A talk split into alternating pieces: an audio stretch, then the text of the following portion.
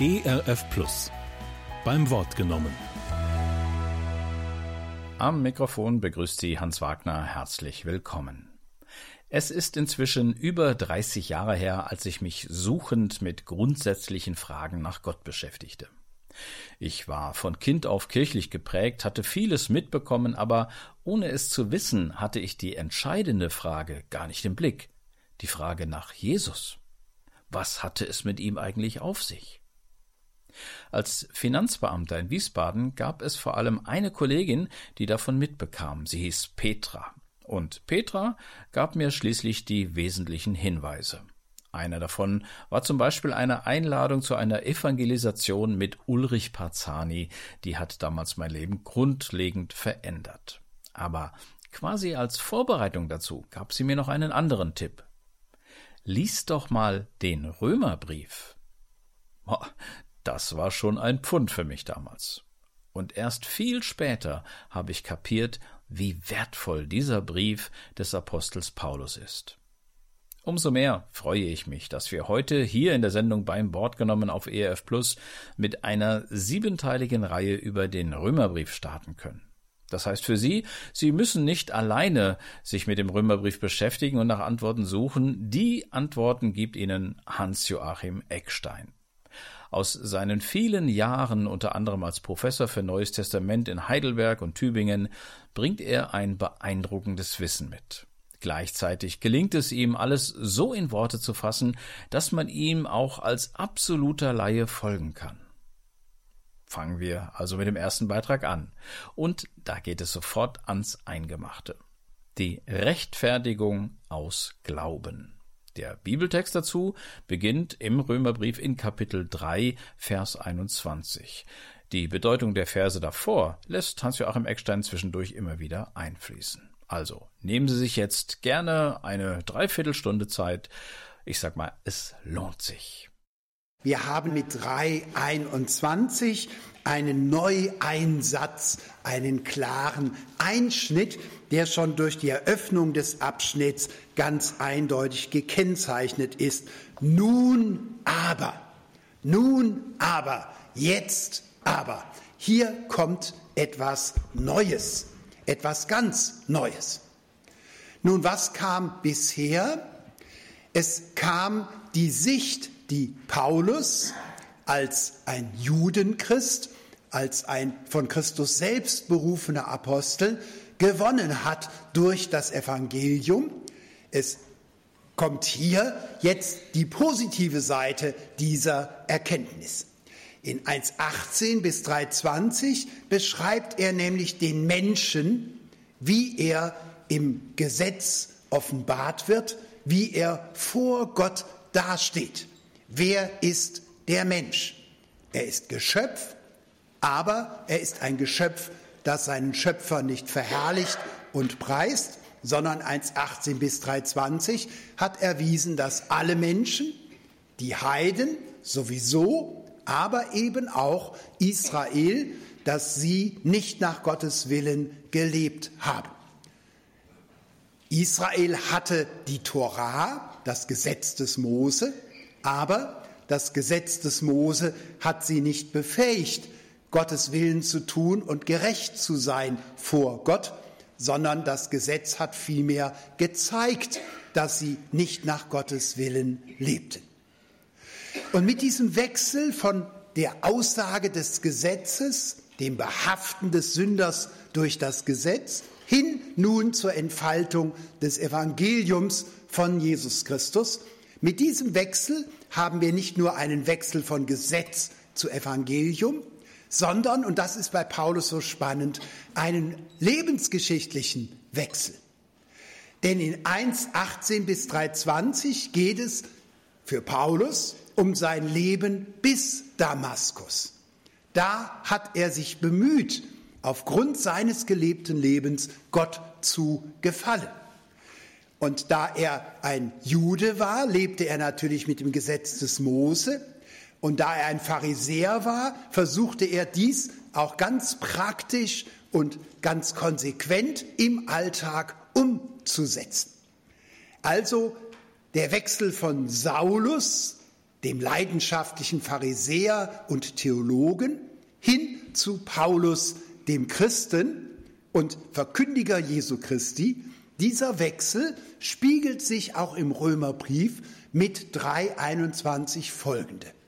Das Jetzt aber ist ein heilsgeschichtliches Jetzt und für Paulus ist es das Jetzt seines Lebens als Christ.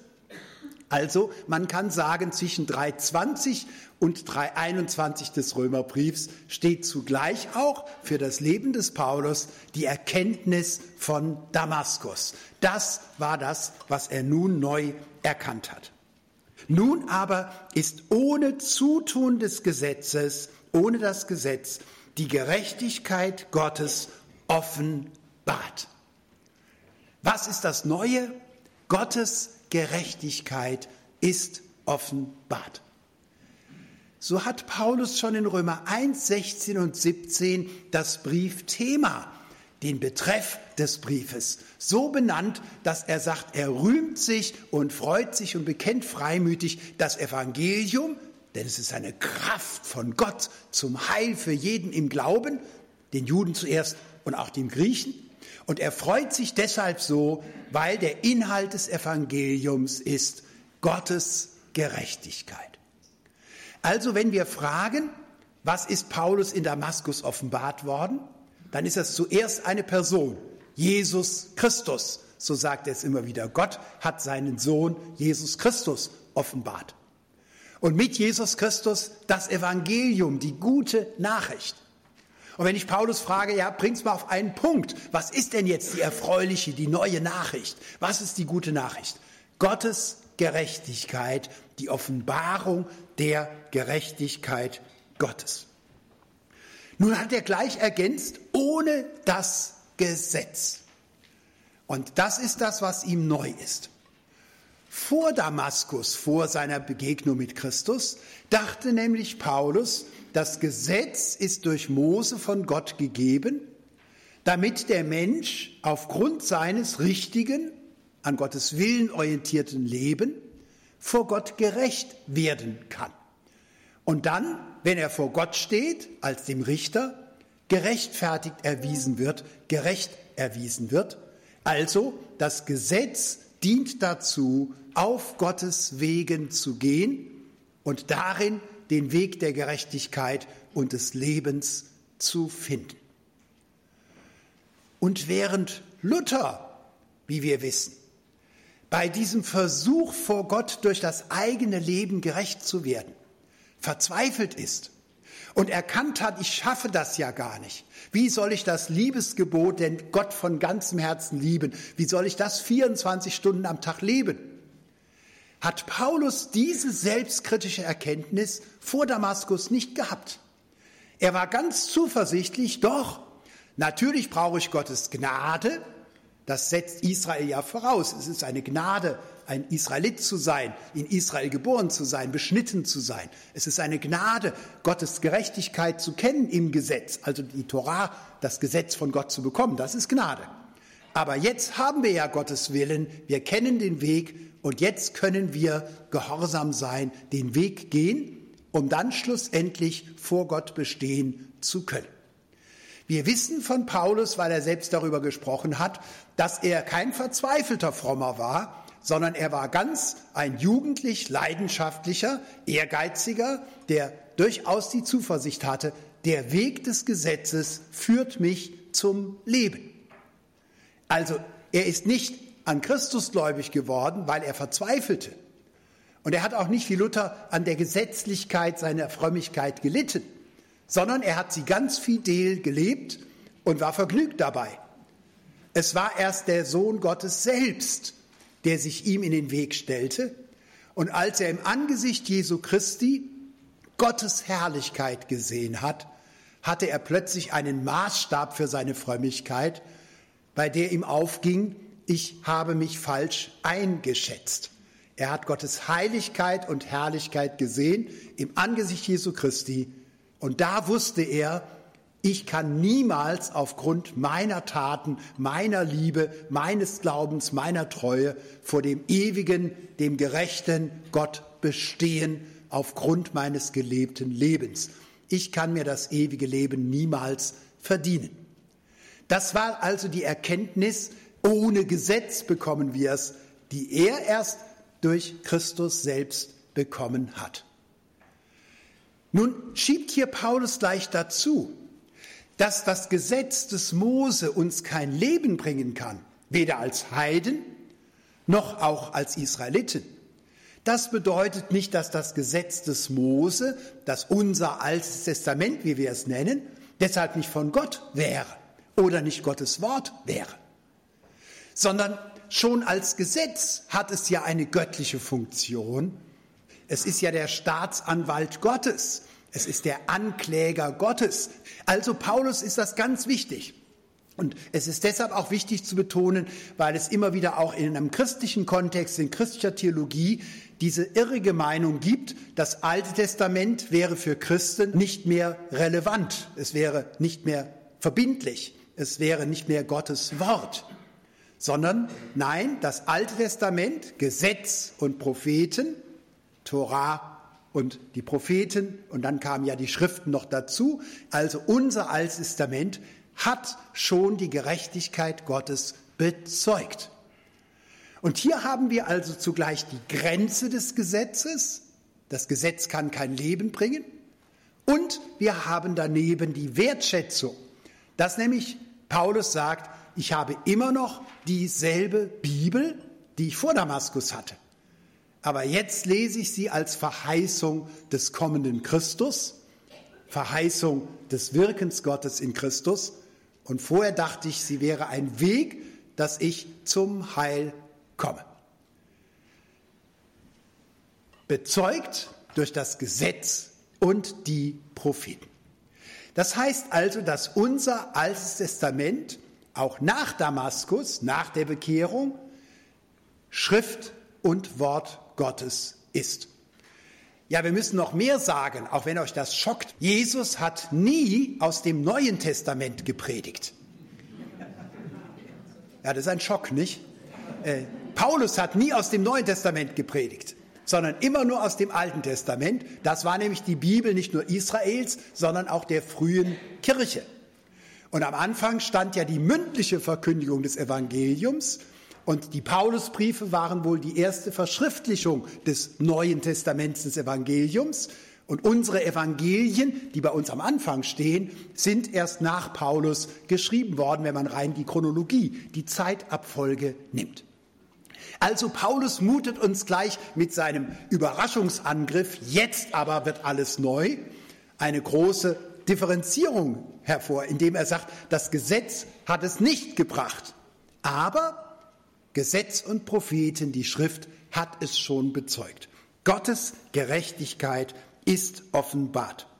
Ich rede aber von der Gerechtigkeit Gottes, die da kommt durch den Glauben an Jesus Christus zu allen, die glauben. Und hier klopft er gleich fest, was ist denn hier gemeint mit der Gerechtigkeit Gottes? Erstens, es ist die Gerechtigkeit Gottes, die durch den Glauben kommt und geschenkt wird. Was ist also der Weg, um das Evangelium zu empfangen? Was ist der Weg, gerecht zu werden vor Gott? Es ist ausschließlich der Glaube. Und wenn das so betont wird, was ist denn der Gegensatz? Nun, das kann man wieder an Damaskus erkennen. Vorher dachte Paulus, es sind die Werke des Gesetzes. Nun ist es heute so, dass wir ja in den meisten Gemeinden nicht mehr die Frage haben, sollen wir die Beschneidung wieder einführen, sollen wir die jüdischen Speisevorschriften jetzt übernehmen. Das ist eine Frage natürlich in der Begegnung mit Juden und mit Judenchristen, messianischen Juden, aber in heidenchristlichen Gemeinden ist das ja gar nicht das Problem. Und dann sagen viele in der Kirche, ja, dann ist doch diese ganze Differenzierung von Paulus Werke des Gesetzes, Gesetz des Mose, kann man doch alles vergessen. Aber wenn wir fragen, was war das denn eigentlich? Was ist denn eigentlich gemeint mit Werken des Gesetzes? Dann ist es so, dass Paulus vor Damaskus gesagt hat, ich werde, wenn ich vor Gott stehe, dem Richter, beurteilt werden nach meinen Taten, nach meinen Worten und nach meinem Verhalten. Also nach meinem gelebten Leben. Wenn wir von Gesetzlichkeit reden oder von Werksfrömmigkeit, dann haben wir immer schon so Begriffe, im Schwäbischen wird man sagen, mit Geschmäckle im Blick. Nicht? Also, das ist eine geheuchelte Frömmigkeit, eine selbstgerechte Frömmigkeit. Aber Werke des Gesetzes bei Paulus bedeutet einfach unser gelebtes Leben. In 1.18 bis 3.20 hat Paulus nämlich erwiesen, dass kein Mensch aufgrund seines gelebten Lebens bestehen kann vor Gott. Kein Mensch kann aufgrund seines eigenen Lebens vor Gott bestehen. Der junge Saulus dachte noch, ich muss mich nur ein bisschen anstrengen. Und vielleicht hat auch mancher von uns gedacht, also okay, bei der Bekehrung habe ich ja die Gnade gebraucht, Vergebung für die Vergangenheit kann man sich ja nicht selber geben. Und Christus hat mich neu auf den Weg gestellt. Und jetzt habe ich ja das Alte Testament und das Neue Testament und den Rest schaffe ich schon. Das mit der Heiligung kann ja nicht so schwer sein. Also haben manche ganz mutig begonnen, eben wie der junge Saulus als Pharisäer. Und sie haben gedacht, ich muss mich nur genug anstrengen. Aber wenn man ein Leben lang versucht, aus eigenen Kräften, nach bestem Wissen und Gewissen, nach Gottes Willen zu leben und dann Bilanz zieht und sich fragt, kann das genügen, um Gottes Heiligkeit, seiner Ewigkeit und Gerechtigkeit zu entsprechen, dann werden doch mindestens im Alter, und wenn es aufs Ende zugeht, die meisten wahrhaftig und ehrlich und müssen sagen, das kann nicht reichen. Spätestens würden wir es merken, wenn wir Gott so sehen, wie er ist. Die vollkommene Liebe, die vollkommene Heiligkeit, die vollkommene Gerechtigkeit in Person. Da merken wir, kein Mensch kann dem entsprechen. Und so sagt Paulus, käme es auf uns an, gäbe es am jüngsten Tag keinen einzigen Menschen, der vor Gott bestehen wird. Und das wird er im Folgenden auch noch einmal vertiefen. Kein Mensch kann von sich aus vor Gott bestehen. Für die Heiden hat das Israel natürlich immer schon gesagt. Und insofern kann Paulus in Römer 1 auch beginnen, zunächst von der Gottlosigkeit der Heiden zu reden. Und alle nicken in der Synagoge, die Juden, Christen, alle sind einverstanden, die Heiden da draußen, die Welt da draußen, die leben nicht nach Gottes Willen. Und so kann man ja auch immer kuschelige Nähe herstellen einer Gemeinde, wenn man über die Welt schimpft und die Politik und wie es draußen ist. Nicht, das heißt also, dass da draußen die Gottlosigkeit herrscht, da sind wir uns sehr schnell einig. Aber Paulus wie die Gerichtspropheten bleiben ja nicht draußen, sondern sie sagen, bei uns ist es im Herzen in Wahrheit nicht anders. Und so kommt mancher, und das erschreckt mich auch immer wieder, der jahrzehntelang zur Gemeinde gehört, ein engagierter Christ ist dann auf dem Sterbebett plötzlich in Zweifel und Anfechtung, weil er sich nicht mehr sicher ist, wie soll ich jetzt dem gerechten Richter begegnen? Kann ich bestehen vor Gott? Und um diese Frage geht es bei der Frage der Gerechtigkeit und der Rechtfertigung. Kann ich vor Gott bestehen? Und Paulus sagt es hier zunächst als These als Behauptung und wir werden das ja entfalten. Es geht alleine um die Gerechtigkeit Gottes, die wir im Glauben, im Vertrauen empfangen. Nicht die Gerechtigkeit, die wir durch unser gelebtes Leben bekommen und erhalten. Und diese Gerechtigkeit ist an den Glauben an Jesus Christus gebunden. So sehr Saulus vor Damaskus dachte, es geht doch nur darum, an den einen Gott zu glauben und seinen Willen zu tun. So sehr hat er Damaskus erkannt, es gibt nur einen, der Sohn Gottes in einmaliger Weise ist. Es gibt nur eine letztgültige und verbindliche Offenbarung und das ist die Offenbarung in Jesus Christus. Dies müssen wir heute auch wieder innerhalb der Gemeinden und unserer Kirchen betonen. Denn manche versuchen vielleicht in durchaus gut gemeinter Absicht zu sagen, wenn wir einfach die Unterschiede der Religionen zurücknehmen und dann sagen die abrahamitischen Religionen, nämlich der Islam als jüngste, die Kirche, das Christentum, dazwischen und das älteste Israel. Sie alle glauben doch an einen Gott und dann ist doch das Verbindende viel größer als das Trennende.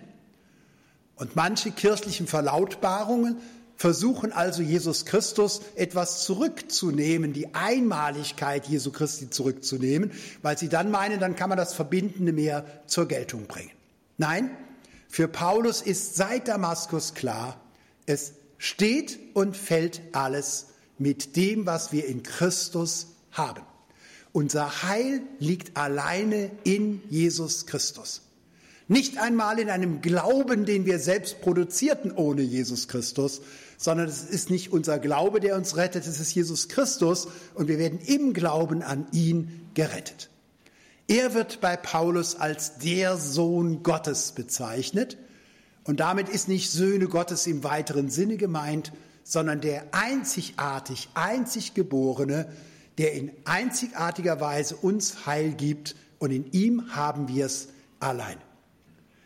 Und dann aber umgekehrt gilt, weil das Heil in Christus kommt und weil in Glauben es mir geschenkt wird, sind die Adressaten plötzlich ausgeweitet und es wird nicht nur Israel gegeben, denen aber zuerst und darüber hinaus den Heiden, zu denen ja der Jude Paulus als Apostel berufen wurde. Für uns ist das so selbstverständlich, diese universale Aussage. Die Gerechtigkeit Gottes gilt im Glauben an Christus für alle. Warum ist das so wichtig? Nun, dass du und ich, dass wir uns unserer eigenen Erwählung und unseres Heils und unserer Gerechtigkeit gewiss sein können. Das gründet in der Unbedingtheit der Universalität der Liebe Gottes. Woher weiß ich, Hans-Joachim Eckstein, dass Gott mich liebt? Weil er alle liebt. Woher weiß ich, dass Christus für mich gestorben ist? Ich weiß es deshalb, weil er für alle gestorben ist. Woher weiß ich, dass ich Gerechtigkeit haben werde und ewiges Leben von ihm geschenkt bekomme? Nun, weil er es allen schenken will, wenn sie sich nur beschenken lassen und es annehmen. Deshalb kann ich es freudig aufnehmen. Und dann in 23 fasst er noch einmal zusammen. Warum reden wir von der Gerechtigkeit Gottes, die wir in Christus haben, die wir im Glauben haben, die allen gilt? Warum reden wir nicht von der eigenen Gerechtigkeit? Nun, es gibt keinen Unterschied. Es gibt keinen Unterschied. Keinen Unterschied zwischen den Heiden und an diesem Punkt auch keinen Unterschied zwischen Heiden und Israel. Es gibt viele Unterschiede zwischen Israel und den Völkern. Nicht? Es gibt die Verheißung, das Vorrecht Israels, all dies gilt. Aber an dem einen Punkt gibt es keinen Unterschied. Sie sind allesamt Sünder. Sie sind allesamt von Gott getrennt Sie haben allesamt Gott nicht die Ehre gegeben, die der Schöpfer eigentlich von seinen Geschöpfen erwartet. Sie haben alle dem Wort Gottes nicht entsprochen. Und jetzt heißt es in der Lutherbibel, sie ermangeln des Ruhmes, den sie bei Gott haben sollten. Das liegt daran, dass der griechische Begriff Doxa doppeldeutig ist. Das kann einerseits der Ruhm sein, das Ansehen, das ich habe, oder es bedeutet die Herrlichkeit. Ich selber glaube, dass hier Paulus nicht an den Ruhm denkt, den wir haben sollten, um vor dem Schöpfer bestehen zu können, sondern hier ist angespielt auf den Sündenfall, dass nämlich seit Adam und Eva, wie es anschließend in Kapitel 5, 12 folgende entfaltet wird, Adam und Eva die Teilnahme an der Herrlichkeit Gottes, ihre Bestimmung, Ebenbild Gottes zu sein, Widerschein der Herrlichkeit Gottes verloren haben. Oder positiv gewendet kann Paulus in 2. Korinther 3, Vers 18 und 4, 6 nun von den Christen sagen, dass sie im Angesicht Jesu Christi Gottes Wesen sehen, dass sie Gottes Herrlichkeit sehen und dass im Angesicht Jesu Christi die Herrlichkeit Gottes für sie reflektiert wird, sodass sie selbst sie empfangen und daran teilhaben. 2. Korinther 3, Vers 18, 2. Korinther 4, Vers 6. Dort heißt es in unserem aufgedeckten Angesicht, reflektieren wir, widerspiegeln wir die Herrlichkeit Gottes, die wir nämlich in Christus erkennen. Der Mensch ist geschaffen, um Ebenbild gegenüber Gottes zu sein. Und unsere Bestimmung war, teilzuhaben in der Gemeinschaft, an dem wir mit Gott, Adam und Eva, sollten in offener, lebendiger, unverstellter, unversteckter Gemeinschaft mit Gott leben. Sie waren also bestimmt, die Herrlichkeit Gottes zu sehen und wieder zu spiegeln. Und das ist ein wunderschöner Begriff, den wir dort haben, 203, Vers 18 und 4, 6. Dort wird nämlich in Zwischen, dem Zwischenabschnitt gesagt, Christus selbst ist das Ebenbild Gottes. Er ist der Widerschein, der Spiegel der Herrlichkeit Gottes. Und wenn wir Christus sehen, dann sehen wir Gott. Das war eigentlich unsere Bestimmung. Alle, die wir geschaffen sind von Gott, sind geschaffen, um Gott zu schauen und das, was wir sehen, für andere wieder zu spiegeln. Wie in einem Spiegel, einem Widerschein. Und diese Herrlichkeit Gottes hat Adam verloren.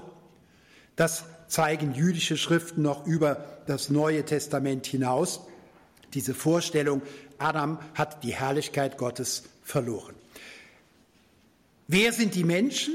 Wir sind Sünder. Was macht uns zu Sündern? Nun, wir würden gerne sagen, unsere Taten machen uns zu Sündern, aber das ist zu kurz gegriffen.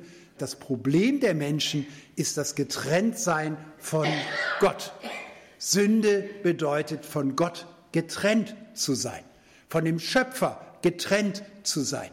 Wie es ja der Sündenfall in 1. Mose 3 so plastisch vor Augen stellt. Adam und Eva wollten sein wie Gott, ohne Gott, und sie haben das Verbotene getan und was war das erste als Ergebnis? Die Entfremdung von Gott. Sie schämten sich, sie versteckten sich, sie waren nicht wahrhaftig, sie haben sich Feigenblätter gemacht, um ihre Blöße zu verdecken. Das war die Trennung von Gott. Und während wir normalerweise die Sünde immer von der Moral her definieren, definiert die Bibel die Sünde von dem Entzug der Beziehung, von der Entfremdung von Gott her. Wir alle sind von Gott getrennt. Und was heißt denn dann Gerechtigkeit Gottes? Was heißt Glauben? Was heißt Glauben an Jesus Christus? Nun, in 3,24, dichter kann man es nicht sagen. Die wir alle von Gott getrennt waren. Wir werden ohne Verdienst gerecht aus seiner Gnade. Hier wird es doppelt betont ohne Verdienst, geschenkweise, aus Gnade. Das heißt, die Rechtfertigung, die uns ewiges Leben gibt, ist ein Geschenk. Man kriegt das Heil nur geschenkt oder man hat es gar nicht. Es ist ausschließlich Gnade.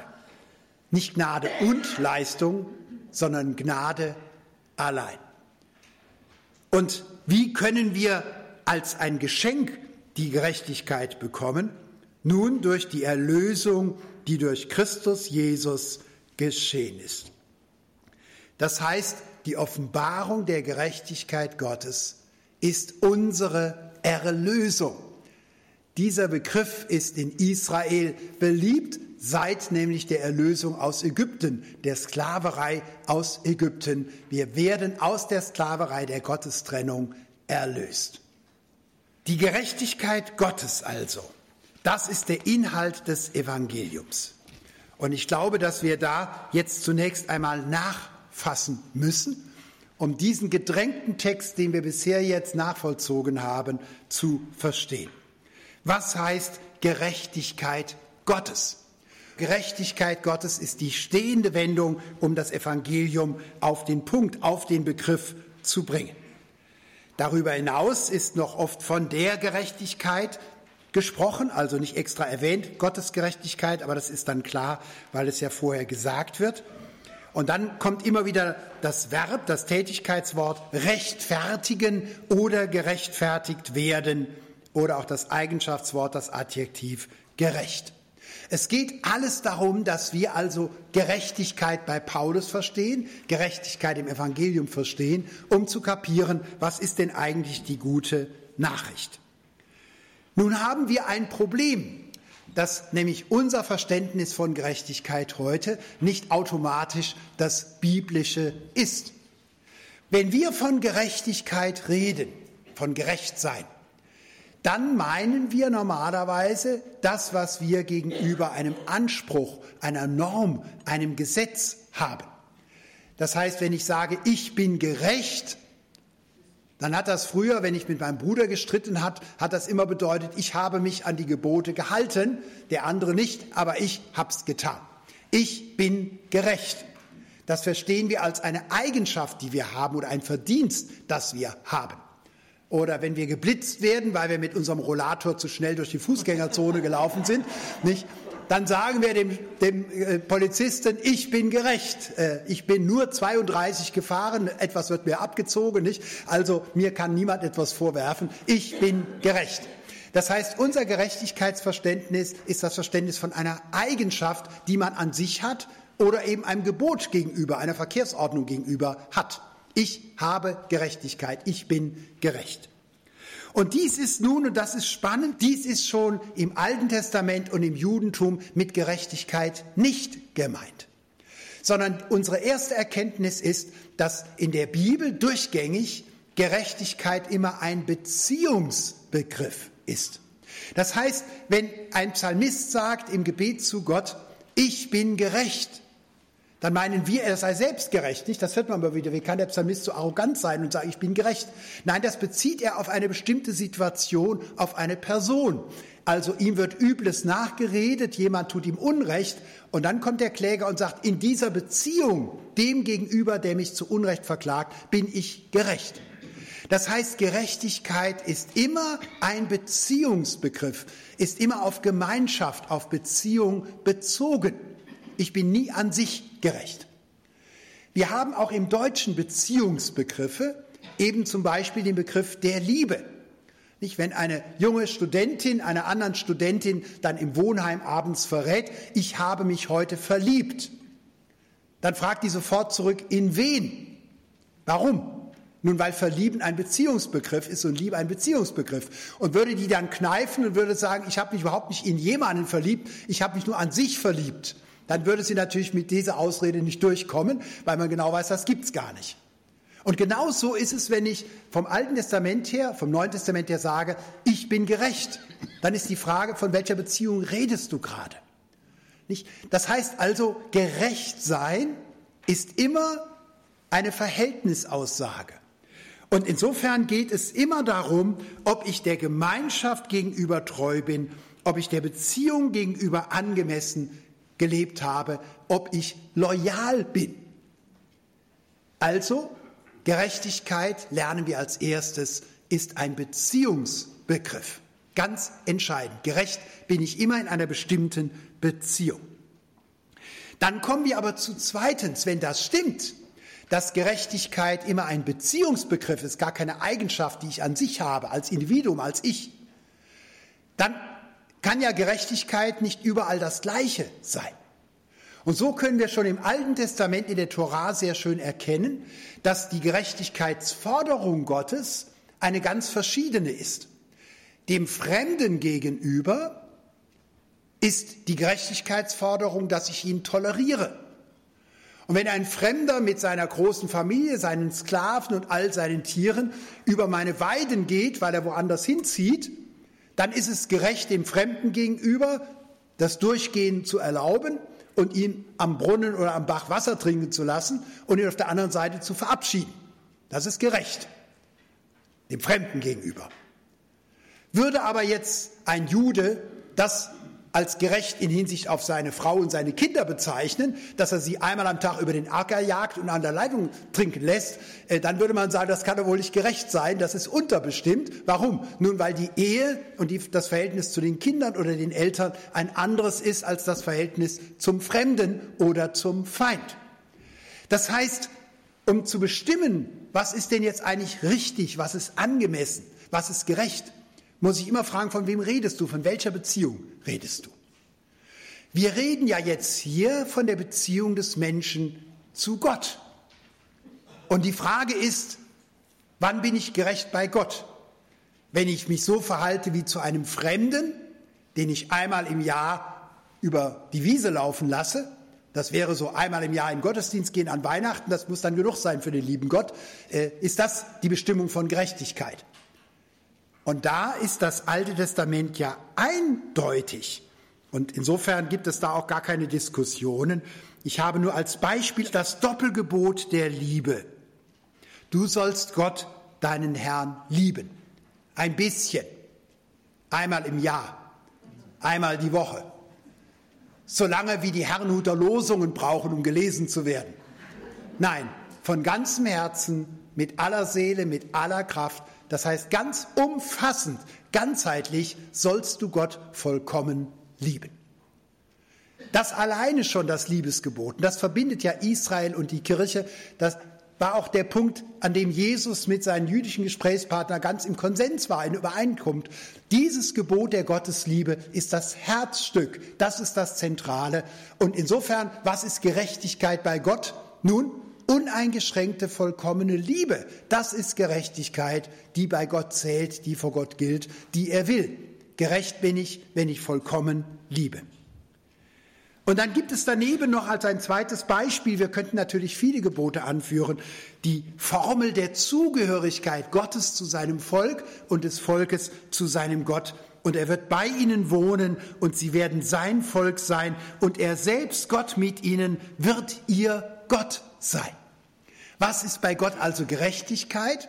Gerechtigkeit ist, wenn Gott ganz mein Gott sein darf und wenn ich ganz sein Volk bin, ganz sein Mensch bin, der ihm gehört. Die Loyalität, die Beziehung, die Gerechtigkeit ist also bei Gott die Beziehung vollkommener Liebe. Er will nicht unsere Gebote, er will nicht unsere Werke, er will nicht unser Geld, unsere Zeit. Das alles kann Ausdruck der Liebe sein, sondern er will unsere Liebe. Und so wie jemand, der einem anderen eine Liebeserklärung macht, ja nicht mit der Antwort glücklich ist, dann will ich gerne bei dir einmal im Jahr zum Geburtstag anrufen. Nicht, das wäre eine Unterbestimmung dessen, was jemand erwartet, der eine Liebeserklärung macht. So ist hier ganz klar, wenn das stimmt, dass Gott als Gerechtigkeit bestimmt vollkommene Liebe. Vollkommene Liebe, das ist die Norm, ob wir gemeinschaftstreu sind oder nicht dann wissen wir, warum Paulus hier zu dem Ergebnis kommt. Ja, dann kann es ja keinen Menschen geben, der dem entspricht. Solange wir also mit Geboten und Werken umgehen, solange wir meinen, Gott will nur unsere Leistung haben, können wir noch uns versteigen zu sagen, wenn ich mich nur recht anstrenge, dann werde ich es schaffen. Ob als Pharisäer oder auch als Christ. Denn das Überraschende ist, dass Paulus nicht nur auf Seiten der Synagoge Gegner hatte, sondern er hatte auch unter den Christen Gegner. Die sagten nämlich, ja, Christus ist für uns gestorben, damit unsere vergangenen Sünden vergeben werden. Aber jetzt haben wir ja die Torah des Mose. Wir wissen, was wir tun müssen. Wir wissen, was Gott von uns erwartet. Und wir müssen jetzt durch unser gelebtes Leben, durch unsere Heiligung, durch das Entsprechen im Gehorsam so leben, dass wir am jüngsten Tag vor Gott als gerecht erwiesen werden. Also nicht nur als Pharisäer hat Paulus diese Vorstellung gehabt, man könnte die Liebe zu Gott eben durch diese Werke, durch Gehorsam, durch Anstrengung, ersetzen, sondern er hat es in der Gemeinde auf Seiten der Christen gehabt. Und in der Tat, seitdem ich selbst das Evangelium verstanden habe, und das erste Mal habe ich es in dieser Freudigkeit mit 17 geahnt, mit 15 bin ich zum Glauben gekommen, war ich immer wieder überrascht, dass je begeisterter man von Christus spricht und vom Evangelium, desto mehr Widerstand bekommt man. Nicht in der Welt, das ist geschenkt. Nicht nur in irgendwelchen kirchlichen Strukturen, die wir als liberal und nichtgläubig verstehen, das ist geschenkt, sondern oft bei den Frommsten erregt man Ärgernis. Schon als junger Student ging mir das so, dass ich gerade in ganz fromme Gemeinschaften gegangen bin und habe Christus alleine gepredigt und die Gnade allein und allein den Glauben. Und je mehr ich Evangelium verkündigte, desto finster wurden die Gesichter. Und mancher war dann so ehrlich, dass er sagte, jetzt habe ich 60 Jahre lang mich gequält. Und du sagst mir am Ende meines Lebens, ich hätte es auch geschenkt bekommen. Da fühle ich mich aber total frustriert und da bin ich stocksauer, dass ich das am Ende erfahre. Da kann man nur sagen, besser du erfährst es dann nach 60 Jahren vergeblicher Anstrengung, als dass du auf dem Sterbebett auf dich guckst und dann verzweifeln musst, weil du merken wirst, dass es da nicht reichen wird. Gerechtigkeit Gottes.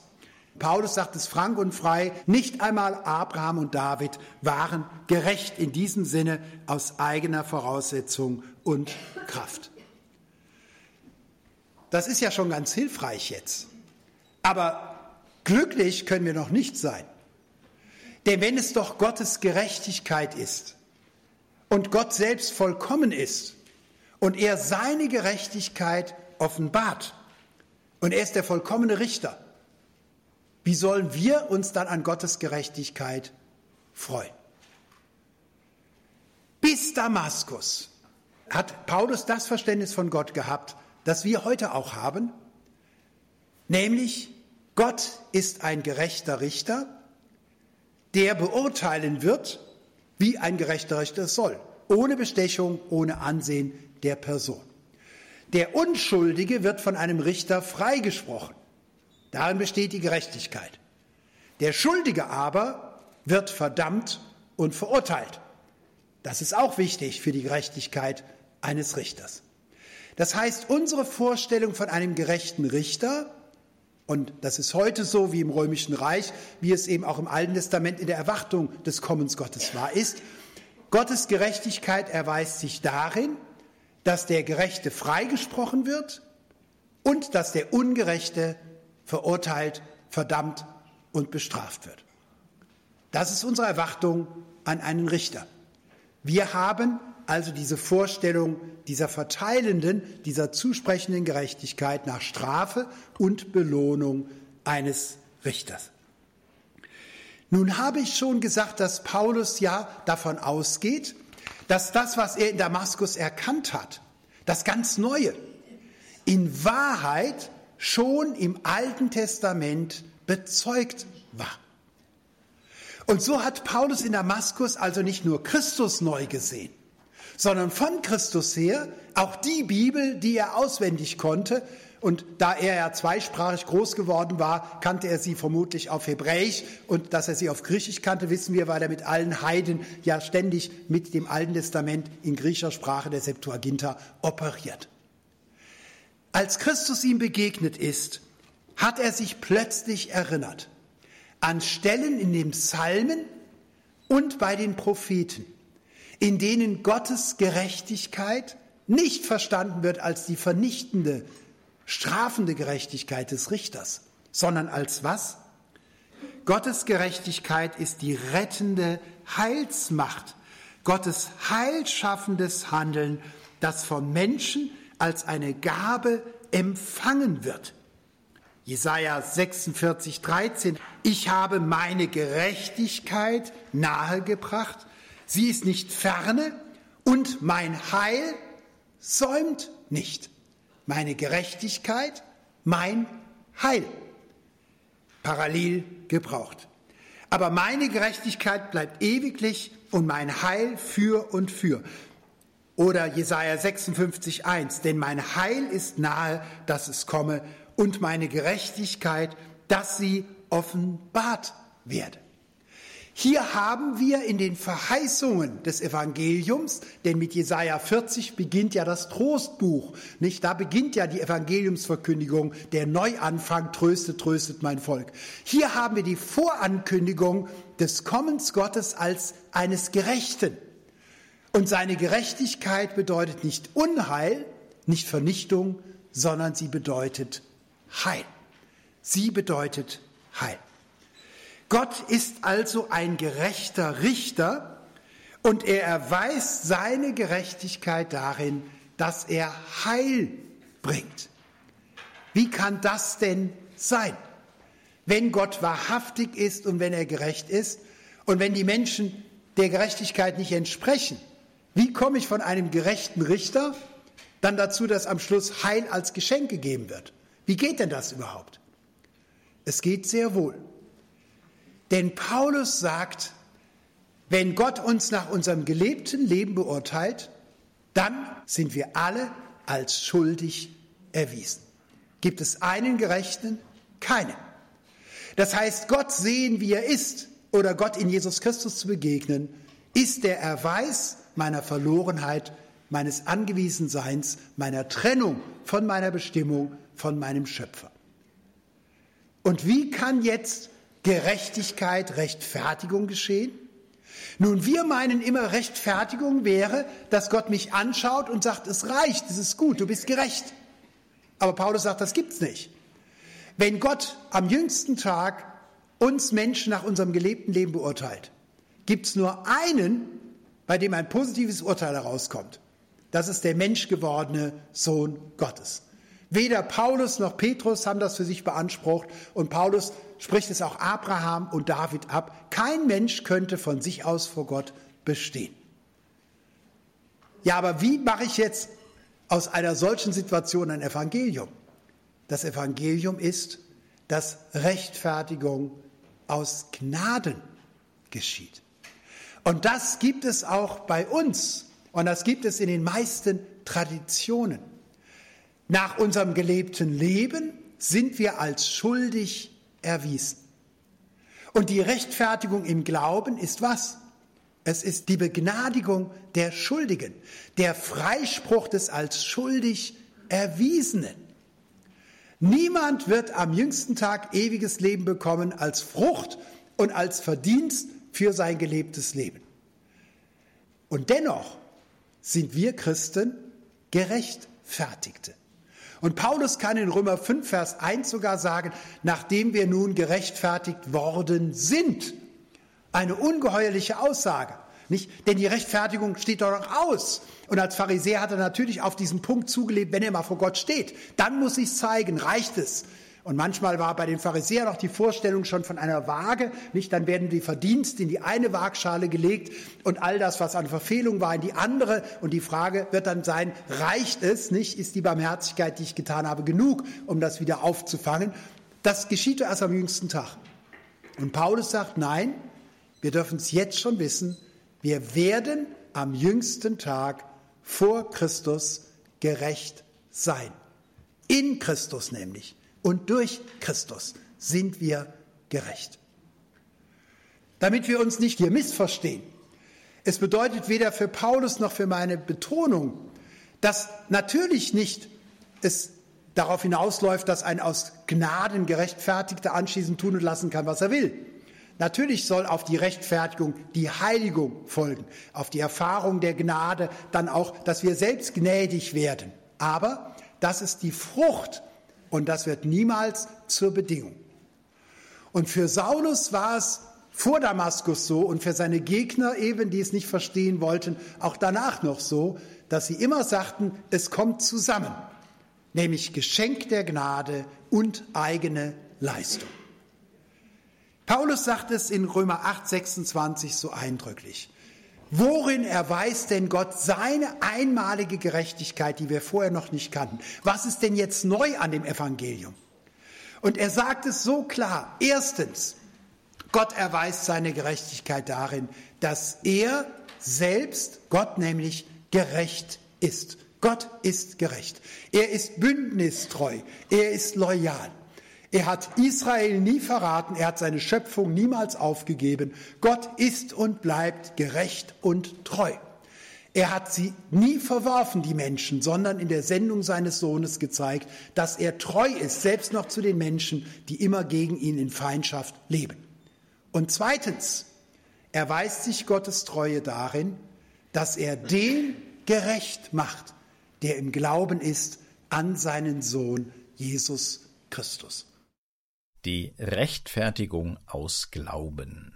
In unserer Sendereihe beim Wort genommen auf ERF Plus hörten Sie den ersten von sieben Beiträgen über den Brief des Apostels Paulus an die Gemeinde in Rom.